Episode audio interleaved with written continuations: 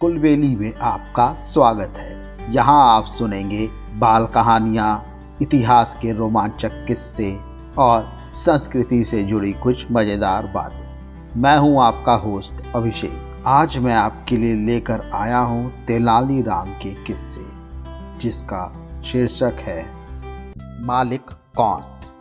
एक दिन तेनालीराम मिठाई खरीदने बाज़ार गया। मिठाई की दुकान के बाहर अनेकों आवारा कुत्ते जमघट लगाए बैठे थे। जो भी मिठाई खरीदने आता, उन्हें मिठाई के एक दो टुकड़े डाल जाता। तेनाली रामा को जानवरों से बहुत प्यार था। उन कुत्तों के पास से गुजरते हुए उसने एक कुत्ते के सर पर हाथ फेरा। तो वह पूछ हिलाता हुआ तेनाली के पीछे चल दिया। तेनाली रामा बिना ध्यान दिए मिठाई की दुकान में चला गया। उस कुत्ते को लगा कि तेनाली उसे साथ ले चलेगा। तो वह भी उसके पीछे मिठाई की दुकान में घुस गया। उसी समय दुकान का मालिक कुछ सामान खरीद कर वापस लौट रहा था। उसने तेनाली के पीछे इस गंदे कुत्ते को दुकान में घुसते देखा तो आग बबूला हो गया।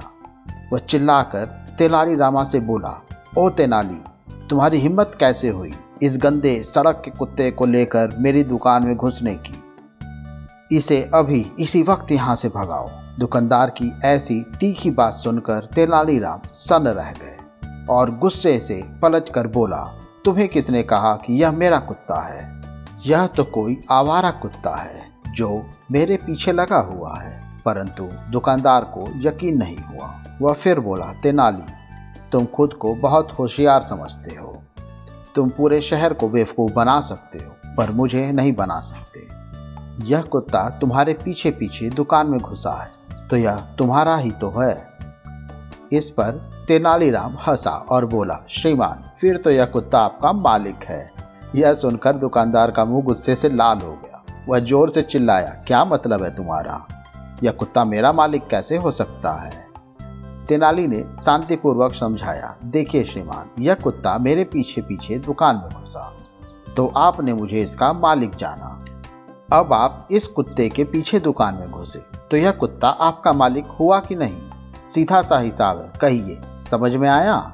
अब दुकानदार को अपनी गलती समझ में आ गई। तेनाली की इस बात पर उसे कोई जवाब नहीं सोच रहा था।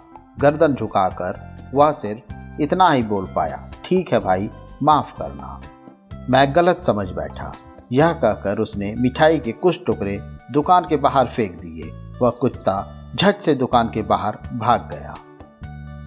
मुझे उम्मीद है आपको ये कहानी पसंद आई होगी। ऐसी ही और कहानी सुनने के लिए हमारे चैनल को लाइक और सब्सक्राइब करें। इस कहानी को ज़्यादा से ज़्यादा शेयर करें। जल्द ही मिलते हैं एक और नई कहानी या किस्से के साथ। तब तक के लिए धन्यवाद।